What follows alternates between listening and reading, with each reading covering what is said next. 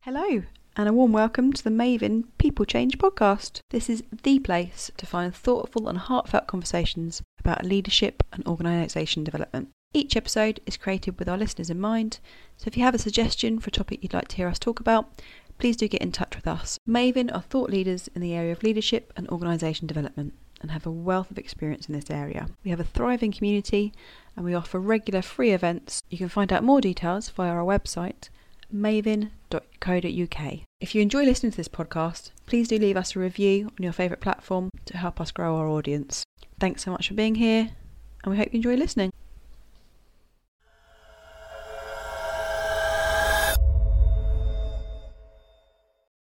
Welcome to our podcast mini series, Why OD? As organisation development is not something most people have heard of, I certainly hadn't before I joined Mayvin around two years ago. I'm really interested in hearing how people found themselves working in this world we call OD. In asking our six Mayvin consultants this very question, I found their responses really interesting and really varied. In fact, I found it brought a little bit of what makes each of them so unique and special to the fore. So, these short 10 to 15 minute podcasts are a quick way to get to know the varied paths and personalities of our wonderful consultants. And in this episode, I'm talking to our other founding director, James Traeger. Hi, James Traeger. Do you want to introduce yourself a little bit, just a little bit about who you are and, and yeah. what you do? So I'm a director of Mayvin, one of the founder directors. I started working with Martin and our other colleague, Tony Fraser, who's now retired, back in I think it was 2008 or 9 when we first started talking about coming together what became Mayvin in 2010 um, and a lot of my work in Mayvin is supporting others to do the work really. I'm a, I'm a sort of director of overseeing practice and we have a particular meaning for practice you know what we tend to mean by that is how we show up in the work that we do with organizations and with people. And um, sort of more formally, I'm the director of qualifications because we have a partnership with the University of Chichester. And um, I'm the person sort of for, responsible for that at a kind of academic level for our masters and our postgrad certificate programs. Is that enough? Yeah, yeah, that answers. Thank you. Um, so the reason I've invited you to do a podcast is because I think OD isn't something that most people have heard of. Um, and so I'm interested in hearing how the Mayvin consultants found their way into this thing we call organization development. So yeah, how did you first hear of it and how did you start getting involved with with OD? Yeah. So straightforwardly, I think one of the common routes in for people in organizational development, or at least used to be, perhaps less so now, ironically, because it's become a bit more mainstream, but was in what you might broadly call community action or community activism. And um, so I was involved in the late 80s, early 90s, very long time ago now, in uh, environmental activism in the area that I lived in, which was sort of broadly southwest Londony on the borders of, of uh, home counties. Mm. and um, I got involved in organizing a forum for all the local environmental groups to come together and to work with the local authority at the time, which was a London Borough, um, which became the first conservative authority to sign what was then the, the Friends of the Earth local government charter, which became wow. Agenda 21, which which fed into the whole COP kind of process in Rio and and beyond. And um, yeah, it was organizing this this group of very disparate people and realized quite quickly that I didn't quite know how to do that, not at an organizational level, but at a kind of human level in terms of all these groups with slightly different agendas and sometimes politically quite far apart from the kind of food cooperative on the one on the left wing end to the Surrey Wildlife Trust on on the, slightly less left wing end.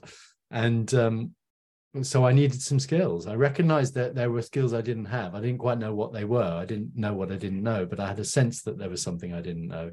And what happened actually next was quite was quite serendipitous really and and probably synchronicity and i kind of I'm, I'm a bit of a believer in how the universe works in mysterious ways to be helpful at times but one of the things that came out of that forum is we set up an environmental center like a cafe and meeting place for environmental interested groups and people like an information center and whatever. Uh, and we had a cafe and in that cafe one day i came in to the cafe that i'd helped to found and the, on the table was were leaflets for a, a program at surrey university called the facilitator styles and it was a postgraduate diploma in humanistic psychology and it was run by a group called the human potential research group founded by someone called john heron and they were ran a post two year postgraduate diploma in how how on earth to run crazy groups like the one that I found myself running, and um, that kind of happened. And at the time, I was running, uh, working in a photo agency, which I ended up then running, um, and running these in community groups uh, and this community environmental activist kind of group. And I found myself on this postgraduate diploma in humanistic psychology, um, this facilitator program, along with people from BT and Hewlett Packard and all of these people who worked in organizations doing this thing they called change and OD. Well, they didn't really call it OD then. They just called things like change process and and uh, gestalt practice and uh, facilitation and that kind of thing. But um, that was that was kind of my way in, and so I was quite kind of sort of starry eyed with all of these people who worked mm-hmm. in these mm.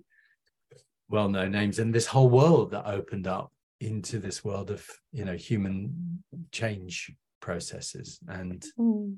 that was kind of my way in so and i think the kind of activist way in the kind of community organization way in is one of the common ways in in that mm-hmm. kind of crazy paved world. Mm.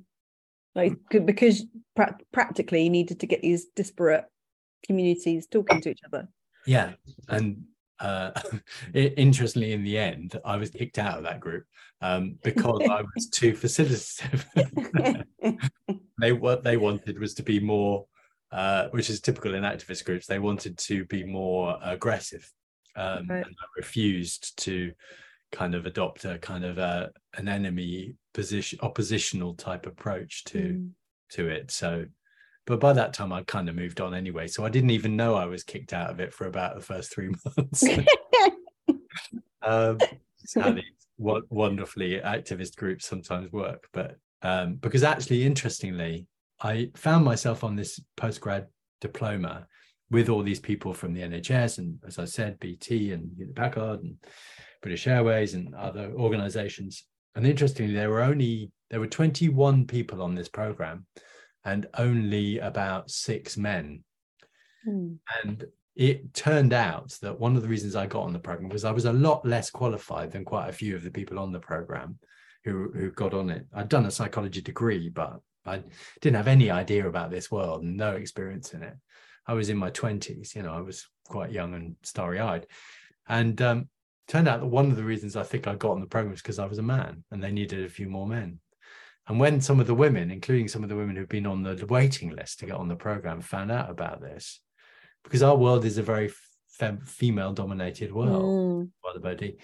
um, they were incensed and this became a whole big palaver a whole big uh, controversy in the group that we had to spend hours and hours and workshops of time working through uh, as you do on those type of programs and um, it was a revelation to me that that you know gender was an issue.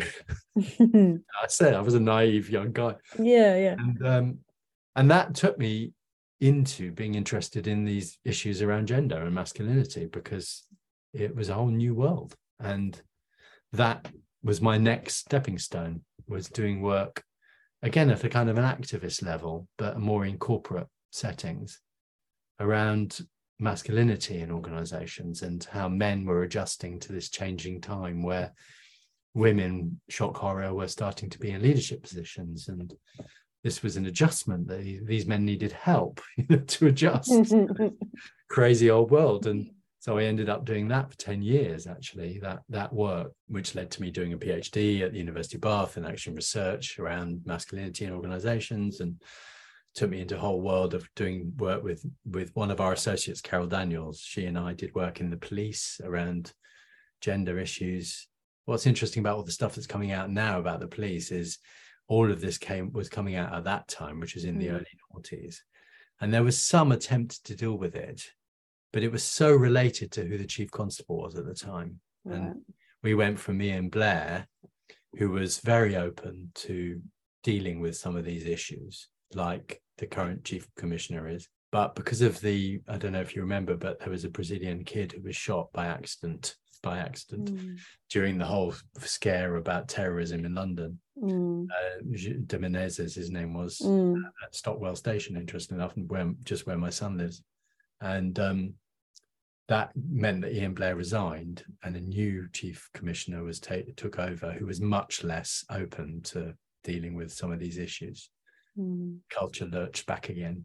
Mm. So again, learning uh, learning about you know how leadership and culture work together, which of course mm. is the thing, because we were working on gender issues at, at, in the Met at the time, and there was quite a lot of interest, which suddenly kind of disappeared. So yeah, very hierarchical organiza- organization. Mm. So yeah, mm. that's sort of the next phase was doing the sort of gendery work. Mm. So I think actually OD isn't you know, it's not enough to be interested in OD in itself. Sometimes it's useful to have OD and, and it was OD and community activism for me, or OD in the context of community activism, and that then it became OD in the in the interest of changing gender relations in in the police, and um, you know now it's something else. Do you see what I mean? Mm, There's mm. a kind of a, it's not sometimes it's not just OD for the sake of it. It's mm. service of a particular view of change uh, and now I think the OD for me is in the in the service of a whole new world of learning in organizations. We represent core practice based learning, mm. which is actually much more about learning close to the grain of the work rather than removed from it and at arm's length, mm. which learning so often is in organizations. Mm. Or go and, on a course and they go away to do an away day, and you know everything is away from. And actually, how can you make learning much more of an integrated part of organizational life? Because mm. organizations don't have time anymore to send people away.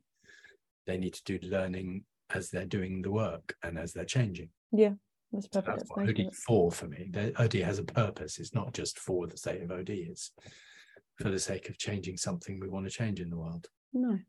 I, I guess just hearing you talk about the kind of the different places you've worked and the influence you've made, that's got to be pretty rewarding in terms of seeing the seeing, making a difference. Yeah, um, it is. I'm really proud of what we've done as mm. I think we have made a difference. Interestingly, one of the art, one of the article that chapter that I've just written is about well, what's the sort of difference that matters in terms of what's the sort of difference we make? Because I think what people think changes is big, large scale mm. programs. And of course, as everybody knows, one of those comes along every week and usually makes a lot of noise and mess and then disappears again, having not changed very much at all. Mm. Uh, and what we've done, a lot of the change we do is in the small things that matter as i call them the, mm. the relationships between people and how people run their their own life and their own work and how they show up in their own kind of relationships and practice and how they uh, are enabled to do things better in a way that's better for them and also better for their organization and their colleagues and we think they're little things but actually they're the big things mm. because we have this obsession with big bangs of change, we we don't value them as much mm. uh, because it's harder to see them. It's a bit like, you know, it's only when that murmur, that famous murmuration of starlings is flying, we can see the patterns in it from the outside, but we can't. Each bird can't see the pattern. Mm. They can just follow the birds that they're following, mm. and um, that's what we see is the, the wider pattern in you know that make those beautiful shapes that you see from the outside that add up to a bigger change but don't in themselves look like a bigger change. And um, you know over a thousand people have been through now i think over a thousand people have been through our program in the civil service. And all the time now we get messages from people saying thank you it was the best thing that ever ha- i ever did it was what it was amazing it's really had a difference for me it's helped me do my work better it's changed my relationship with the people around me it's had an impact on me in, in my world beyond work Mm. that's the murmuration Yeah, lovely.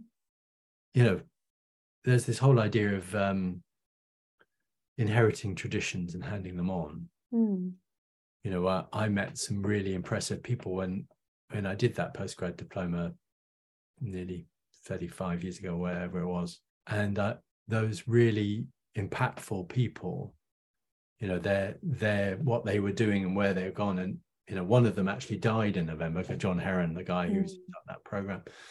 Uh, he was 94 and i think there's something about f- handing on a legacy to us. And we're going to be you know we've got people doing our masters we've got people doing the programs that we run and we're handing that legacy on and Mm. that's all you ever do i think is you hand a legacy on uh, and that's you know that's what makes it valuable i think Mm. Nice. Okay. We'll leave it on that, shall we? is that is that okay is you yeah. Yeah. need- No, it's perfect. Probably lots 10 seconds in there that you can it's not. There's lots in there. okay. Thanks, James. all right great Thank you so much for listening to us today, and we hope to see you next time. Take care. Bye bye.